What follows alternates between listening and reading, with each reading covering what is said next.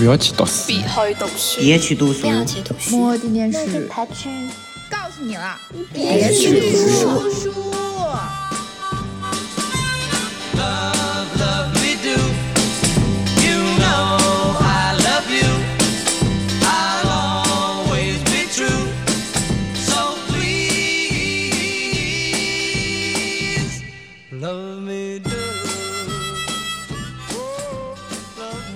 嗨嗨，欢迎来到别去读书的第二十九期，也就是 INFP 的第六篇 MBTI 观察日记了。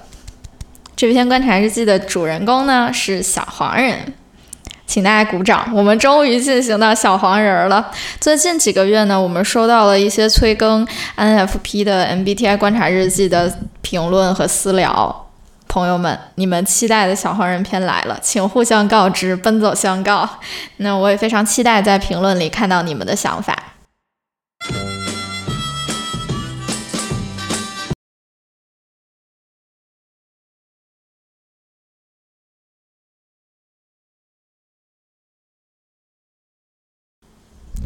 好，黄人。黄人是什么呢？黄人呢，其实又被称为 SP 人，他们主要包括 ISTP、ISFP、ESTP、ESFP 这四种类型。首先，我们还是按照惯例来看一下小黄人的共性是什么。小黄人呢，被统称为探险家，也叫做经验主义者。其实蛮有趣的，你看啊，小黄人呢。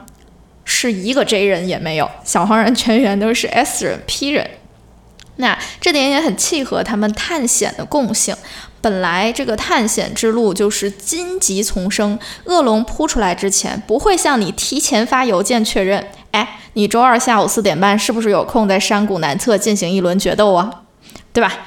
那恶龙都是直接伏击。他们主打的就是一个出其不意。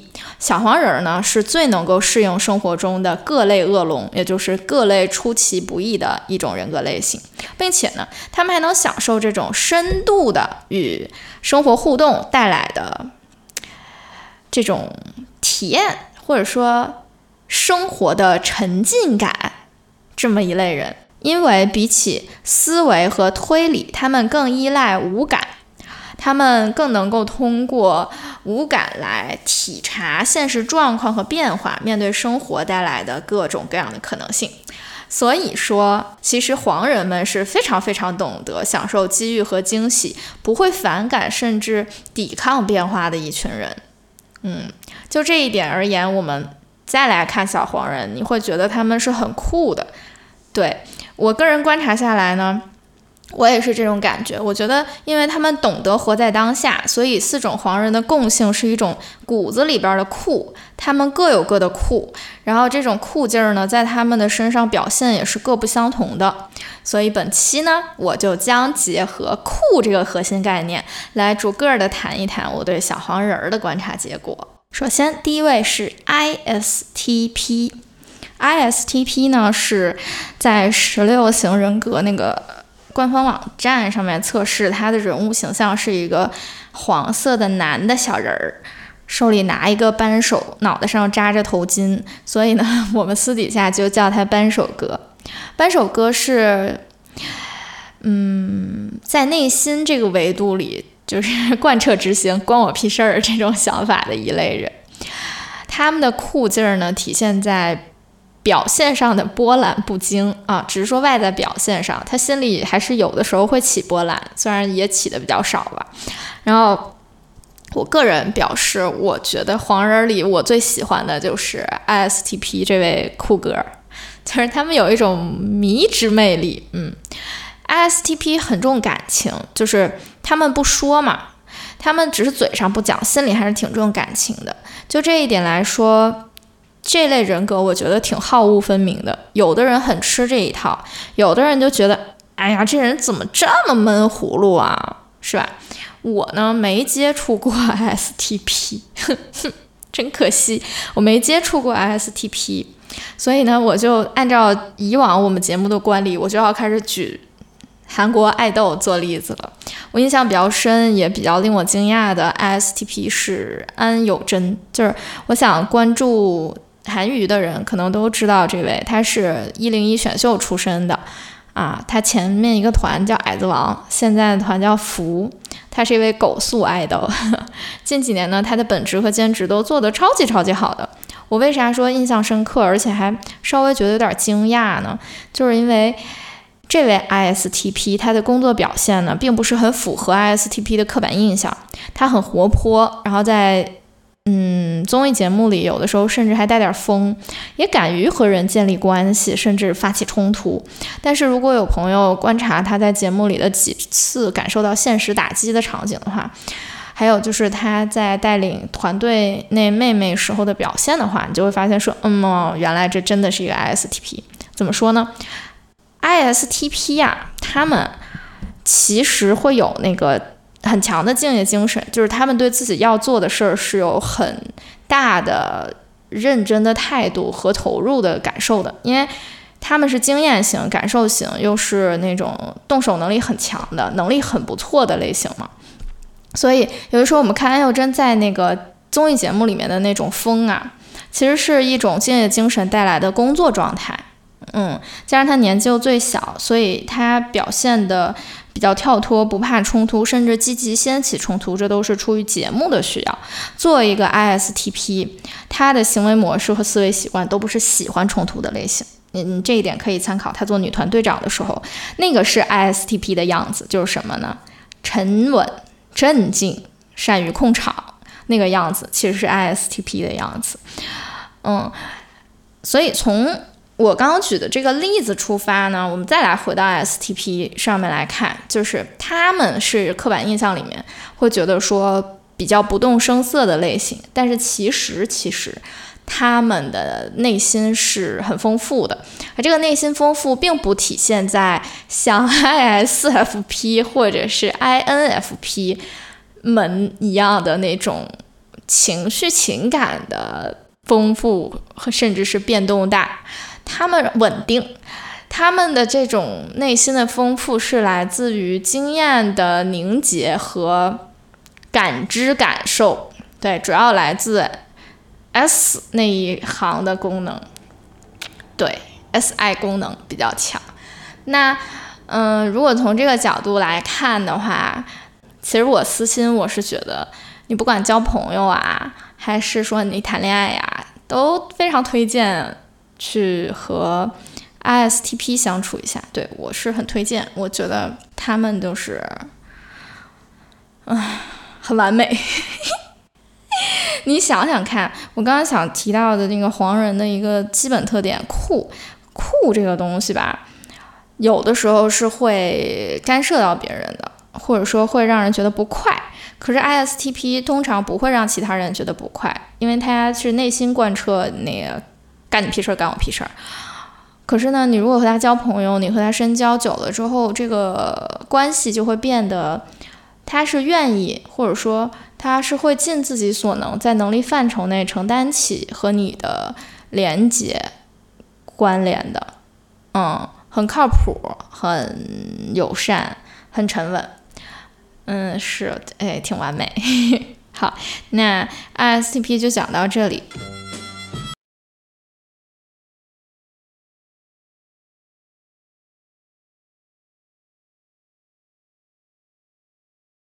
ISFP 呢，小画家嘛，小画家是这样。我总是觉得大家可能不知道 ISFP 深深的可爱，它可爱在哪里？特别是 ISFP 男子，就是他们又有那种 ISTP 的稳定酷劲儿，又有 F 人那种软绵绵的反差萌。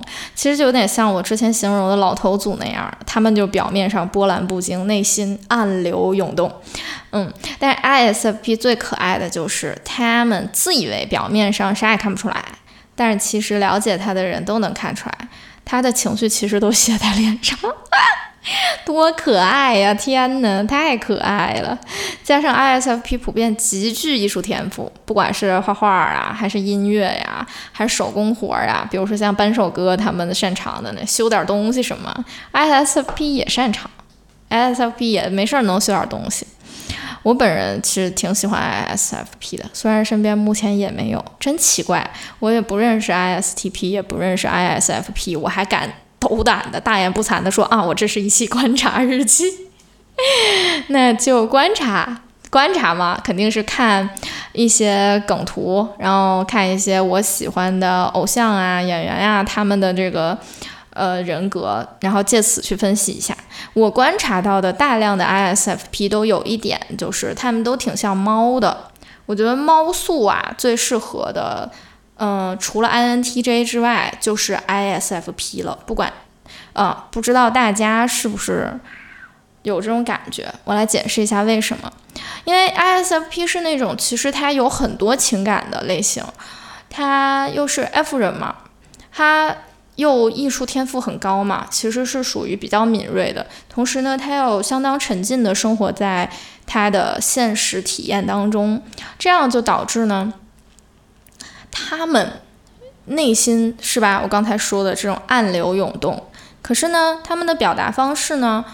嗯，不了解的人可能会觉得羞涩，呃，或者是消极负面的想，会觉得他们冷漠，对，可能会误会他们是 ISTP，可是他们不不是，他们会有那种可爱，从那个 生活的小细节里漫出来，比如说像刚才我提提到的那个脸上啊，会表现出他的情感，这点就和那个老头组们不一样嘛，INTJ 和 INFJ 面具戴的很好的。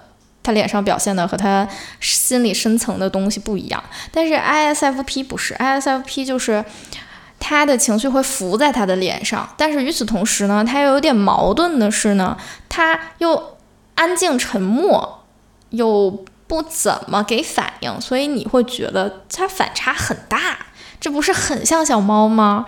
小猫的是这样的，你有点捉摸不透它，你也不知道它黏你是不是因为它喜欢你，就是你猜不透。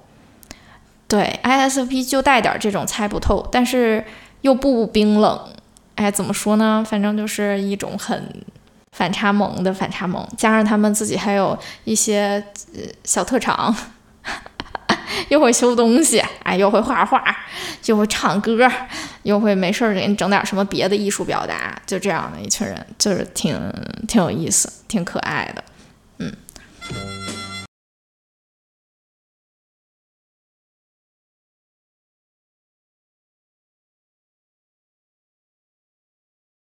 嗯，接着然后就是，呃，要聊到 ESTP，ESTP 呢 是，我觉得黄人里最酷的，最酷的就是墨镜哥 ESTP。嗯，他和 ENTP 不是被大家称为公路组吗？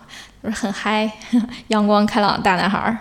那他的人物形象已经是一个酷哥了，他戴着一副墨镜嘛，然后在那儿笑笑的像是有很多很多牙齿的样子。整体给给我们带来的那种印象就是非常狂野啊，拥有那种狂野魅力。目前我们能看到的关于 ESTP 的相关段子，就像我刚才说的，都是和 ENTP 在一起的。公路组很像，都热情、爱嘴炮、善于社交。哎，出去，哥，你那个在哪儿上班的呀？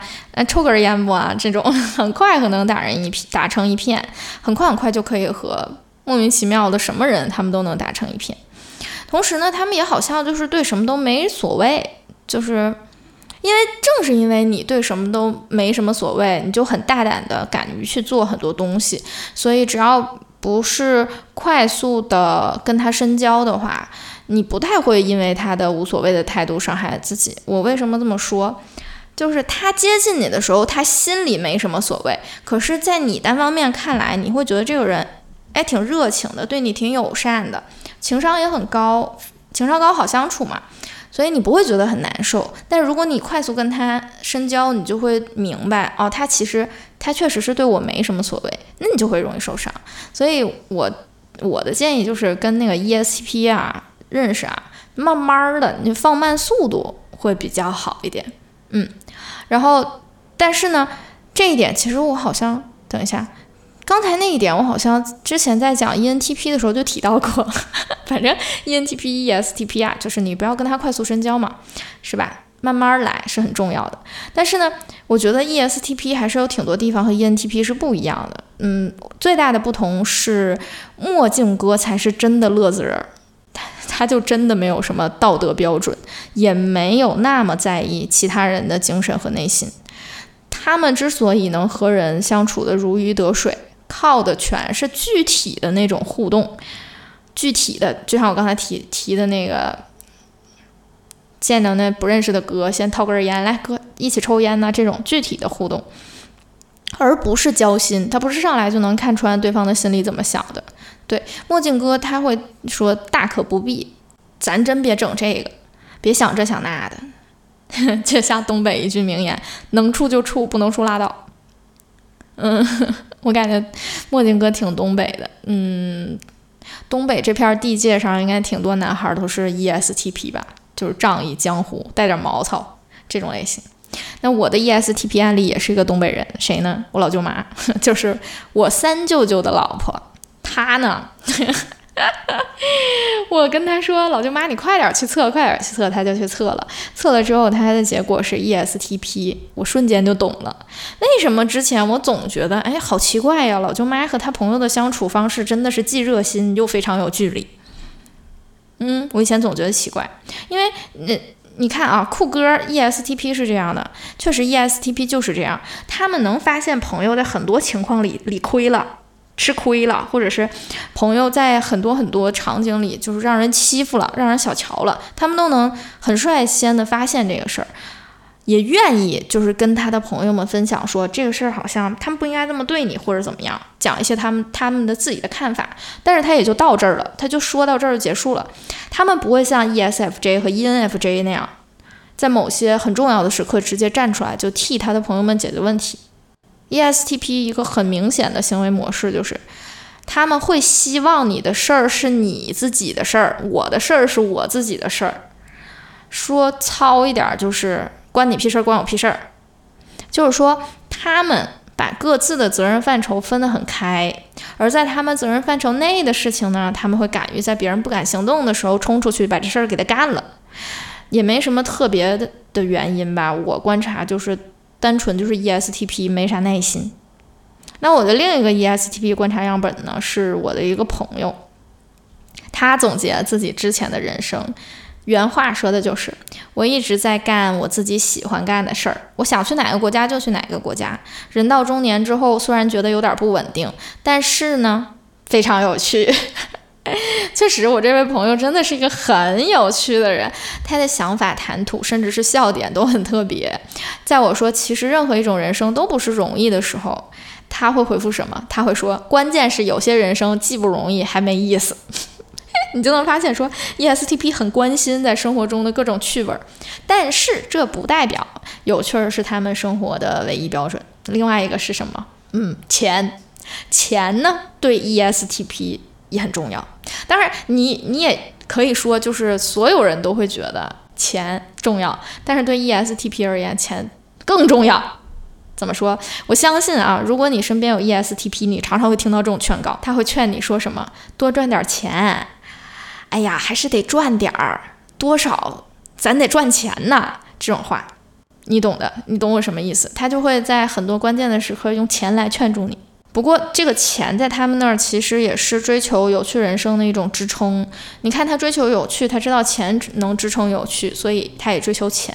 钱和有趣是相辅相成的这么一个关系。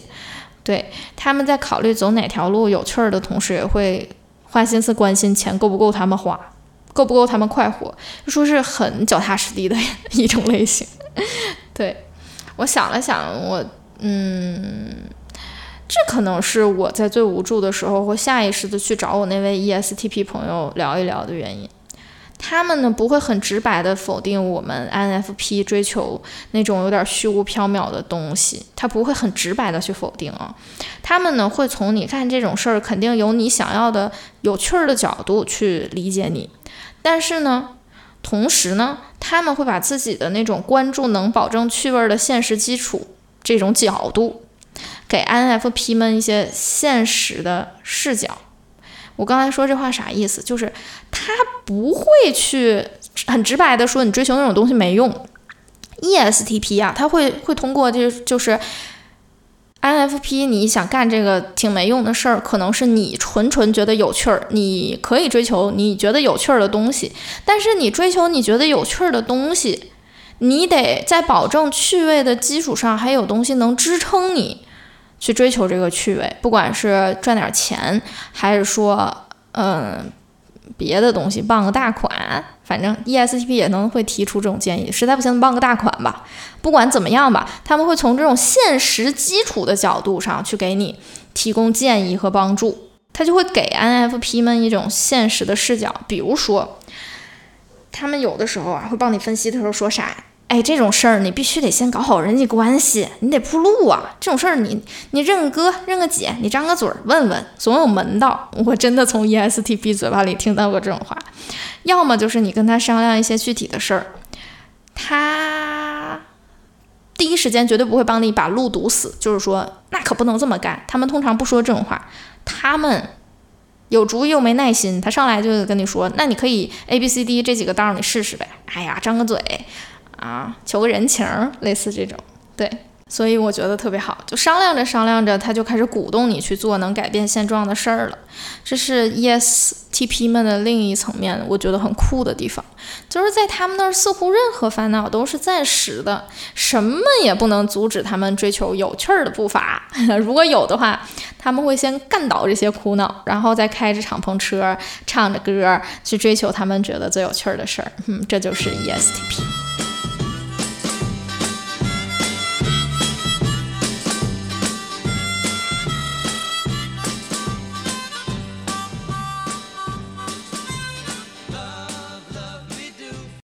接下来就是最后一位小黄人 ESFP 啦，小黄人小沙锤儿 ESFP，这是我妈的人格类型，表演者。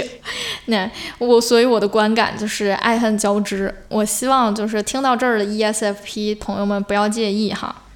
那小沙锤儿，我们先聊他的刻板印象，一直 ESFP 就是有一点绯闻女孩的这种风格。就是那种希望自己成为朋友中最受瞩目的人的性格，是不是？嗯，当然我们也得承认，这确实是 ESFP 的重要特点。我妈就是确实是这样，她特别风趣，特别幽默，讲话呢总是能够切中要点，而且她脑子还转得特别快。在朋友聚会的时候，她那条沙发她一定坐最中间；出去吃饭和朋友们，她一定坐主位，就是这种。而且他会在聊天中掌握所有人的注意力。你从这个角度上来看，ESFP 是有很强的个人魅力和控场能力的。我每次跟他出去吃饭，或者是参与他们朋友的聚会，我都觉得叹为观止，真的太牛了，社交超人。就这一点而言呢，黄人统一的酷这个特征，ESFP 也有。他们酷在拥有掌握群体氛围的超能力。而且他越能够在群体里如鱼得水，他们就会越自信。他们越自信，他们就越能在群里如鱼得水。所以这就是一个正向加强的过程。但是呢，我觉得这个东西真的是双刃剑。它能够迅速的打入群体内部，并且占据类似头目位置。这种人啊，就很像美高电视剧里边的啦啦队队长。这群人就有一点离了主目，他就不能活，非常非常需要朋友的簇拥。离开群体关系，如果真的一对一相处的话，他们就会非常需要你的偏爱，就是你只是平等的爱每一个朋友，在他们看来是不行的，并不够，必须得偏爱他，就是独宠他才行。这就让我觉得，我个人很难去处理和 ESFP 的关系，因为我们 INFP 啊，就是最怕虚伪嘛。我们只要认真对待你吧，就不会想要说谎。在这种情况下，我不偏爱你，你一定会知道，ESFP 会感受到，ESFP 对朋友是不是偏爱他这件事情还是挺敏感的。那他感受到了，他们真的会伤心的。反正我没有 ESFP 朋友，我妈是 ESFP，非常棘手啊。她经常有的时候，你在她面前没有表现出那种高浓度的。反应反馈，他就会有一点儿发小脾气、使小性子的感觉。不过呢，如果你在生活中你去和 ESFP 交朋友，就是你不是说他是你妈，或者是他是你什么别的亲戚长辈的话，你会发现他们其实非常非常非常可爱。他们拥有控制环境气氛的能力，这种能力可以让大家都感觉到很愉快。有 ESFP 在的聚会场合。大家都会很享受这个聚会，这是一定的。所以我个人认为，ESFP 在聚会中是必不可少的吉祥物级别超能力者。嗯，这确实是在生活中人缘很好的一种特质。所以说，ESFP 们是不缺朋友的，他们真不缺。但是也正是因为他们很有魅力，他们朋友很多，就有人会先入为主的觉得 ESFP 们是不是就是表面热情，他们是不是根本就不交心啊？嗯，我觉得这种怀疑是很有道理的，表面上看起来非常有道理，但是确实它就不是很公道，不是很公平。因为就我对我妈这个 ESFP 的观察来看。他们当然当然没有 ISFJ、ESFJ 那么利他，对，确实不是很利他，而且他们也是需要凭借自己的魅力获得偏爱，嗯，他们确实有利己的目的。但是，但是小沙锤们、ESFP 们是非常非常有真心的，你是可以和他们交心的。所以不要因为他们很有个人魅力，他们很擅长群体社交关系，朋友也很多，你就觉得他们不真心。他们是有的，他们真的是外热内热的那种，他不像 公路组那两个人是外热内冷的。好，又到了举例的时间啊，也是本期我最最最最最想分享的。前面说到了嘛，我舅妈是墨镜哥 ESTP，我妈是小沙锤 ESFP，他俩之前是同学。他俩关系特别好，就这俩乐子人凑在一起，超级夸张，一直在哈哈哈哈哈哈哈哈，一直在笑。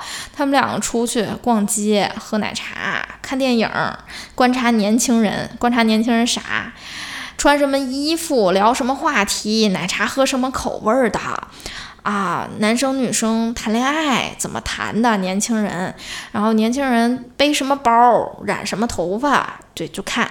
看完回来还跟我分享，要不然就是他们俩出去旅游，对着海边儿干嘛呢？喊话，对着大海啊喊话，就挺疯狂的，就是对着大海喊那个，我要笑死了，因为我是看过他们两个的视频的，他们两个场景是这样的啊，一个拍视频，一个人站在那儿对着大海喊。视频里面就是一片杂乱，就听见俩四五十岁的女人对着大海说一些很废的废话，基本上就是“大海呀，你在干啥呢？我是墨镜姐，下回我还来看你，怎么样？”然后什么？你说我好美 之类这种，你都不知道在干嘛。他们就这样旁若无人的在公共场所大喊大叫。回家后还复盘，他俩能看着当时录的一些小视频笑俩小时，笑就就真的就坐在家沙发上或者躺在家床上一起看视频就笑。哎呀，我回想起那个场景，我就想到我拿这俩人一点办法也没有，他们两个还喜欢凑在一起看热闹，同时煽风点火。就在家里，你就说这种组合，这种 ESTP 配 ESFP 的这种组合，说好听了是大大方方，说不好听了就是俩疯狂的女人。我每次看到那个梗图里边说 ESTP 和 ESFP 一起烤蝴蝶什么的，ESTP 主打一个招惹和折磨，ESFP 主打一个在旁边笑取乐，我都想说这是真的，他们现实生活中真的就是这么打配合，真的就是这么干。好，那以上呢就是我们对小黄人儿四个小黄人儿的一些简单的分析。嗯，接下来呢就要进入到我们最喜欢的固定的环节。这么说有一点自恋，是个人我最喜欢的环节吧，就是为每一个人格选择一首适合他们的诗。首先呢是 ISFP，我选择的是罗志诚的《厌世少年》，选自他的诗集《个人之岛》。全诗是这样的：戴着耳环和一抹不屑，厌世的是美少年翻着厌世的漫画书。他不认识我，但是我和我讨厌的世界都属于他讨厌的。令我惶然不安的是。我热切追求且珍惜的，同样令他愕然不耐。到底在想些什么呢？自恋是无需理由的，漫画世界的情节里也满满责任与担当。至于现实世界，哎，现实世界可悲到像样脚本都没有就被完成了，而且还看不起年轻城市的梦。太多事儿令人抓狂。想着想着，我也厌世起来。借着喝一口半凉咖啡，退回较舒适的角落。这座城市无法让人喜欢，也许他不够喜欢自己。其实选这首诗说它比较像 ISFP 呢，不是说 ISFP 是诗里面写的这个厌世的少年，也不是说 ISFP 是这个我。而是我想说的是，这里面有一种，嗯，观察和被观察的关系，以及具体的生活体验。就是不管是这个厌世的美少年翻看着厌世的漫画书，讨厌这个世界，还是我在书店里观察一个厌世的美少年翻着厌世的漫画书，同时喝着半凉咖啡，坐在书店角落，这个。状态其实它都反映出一种在生活的情景，而且基于的是一种情绪的情感的反馈，比方说什么热切追求、珍惜、愕然、不耐等等的这种词汇，都指向了面对具体生活的这种反应和反馈情绪和情感，所以这个是我觉得很具有 ISFP 的特质。啊，这是我选择厌世少年的一个原因。这首诗写的很通俗，很易懂，嗯，就不需要解释太多了，大家都能看得懂。接下来呢，第二个呢是我觉得是写的很像 ISTP，选自罗伯特·弗罗斯特的《深凉大地》。这个是我在余光中的译译诗集《天真的歌》里面看见的。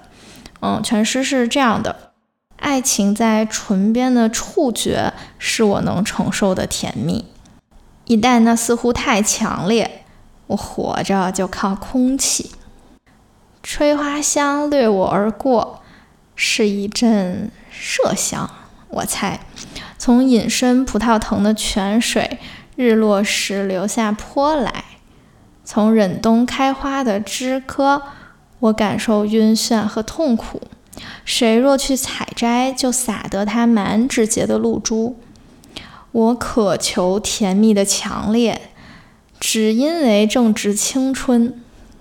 玫瑰花的花瓣刺得人啊发疼，而现在所有喜悦都缺盐，而且都关不住悲戚，还有疲劳和失误。我现在渴求于累的。是污痕，几乎是爱过了头儿才有的那种遗憾。树皮的苦中带甘，和丁香的长然，僵了，疼了，结了疤。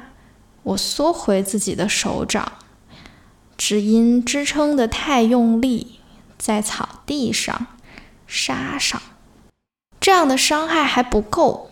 我要的是重量和力量，来感受大地多粗糙，用我全部的身长。其实这首诗是有一点点沉重的，因为“深凉大地”这个词儿吧，它其实就是你躺下了，用身体来量大地的长度。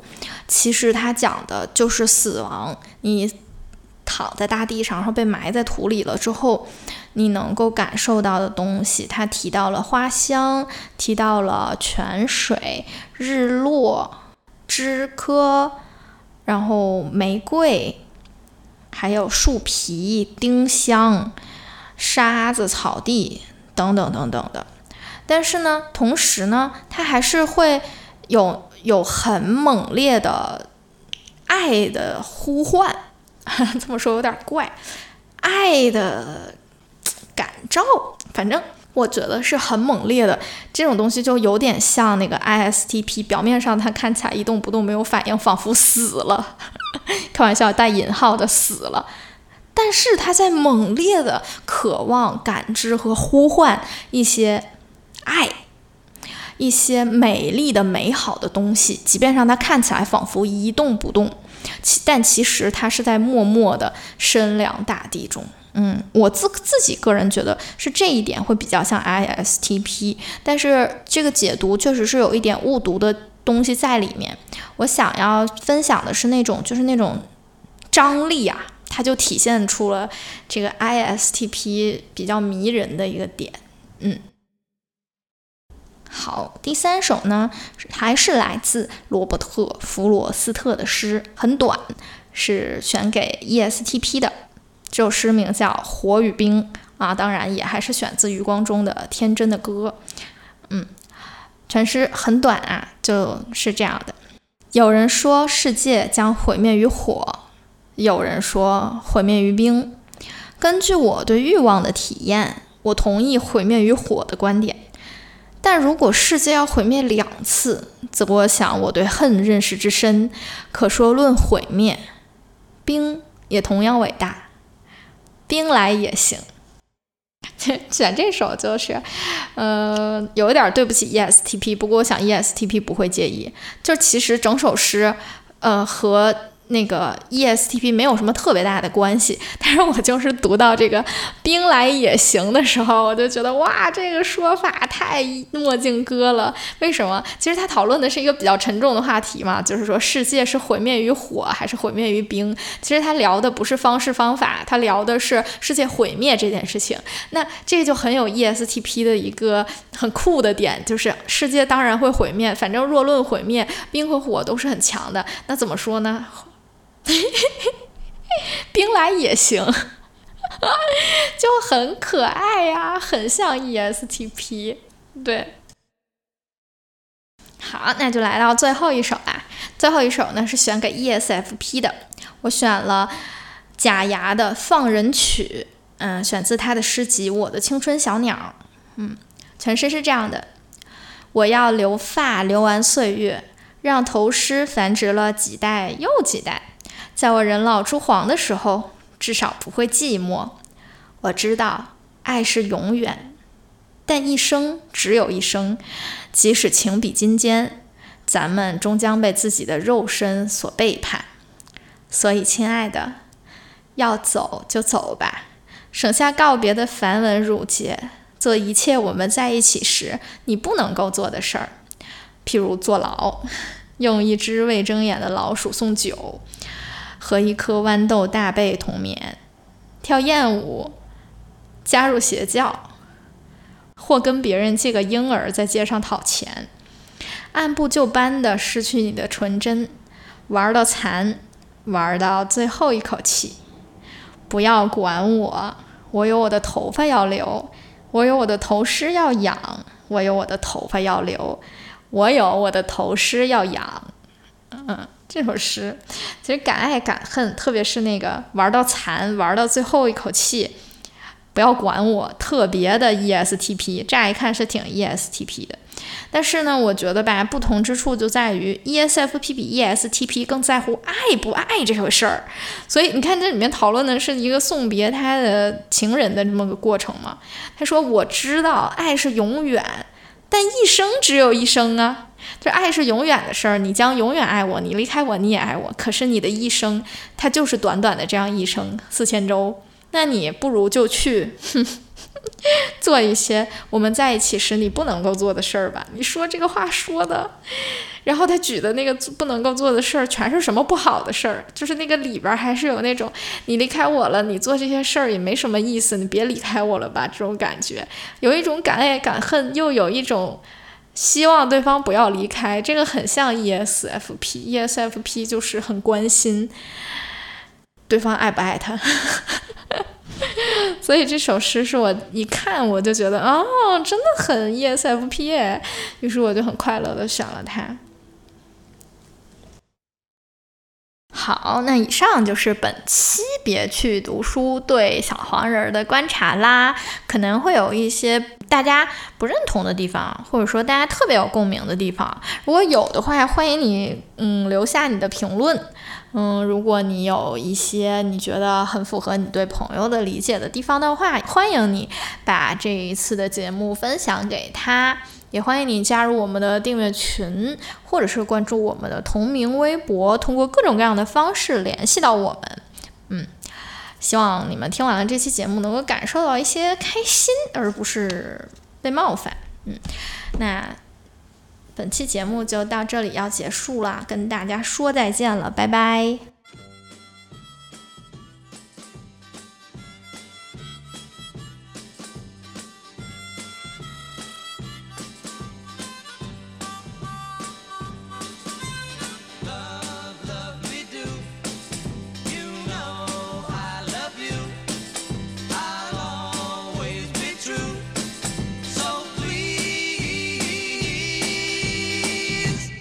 Love me do. Oh, love me do. Love, love me do. You know I love you. I'll always be true. So please, love.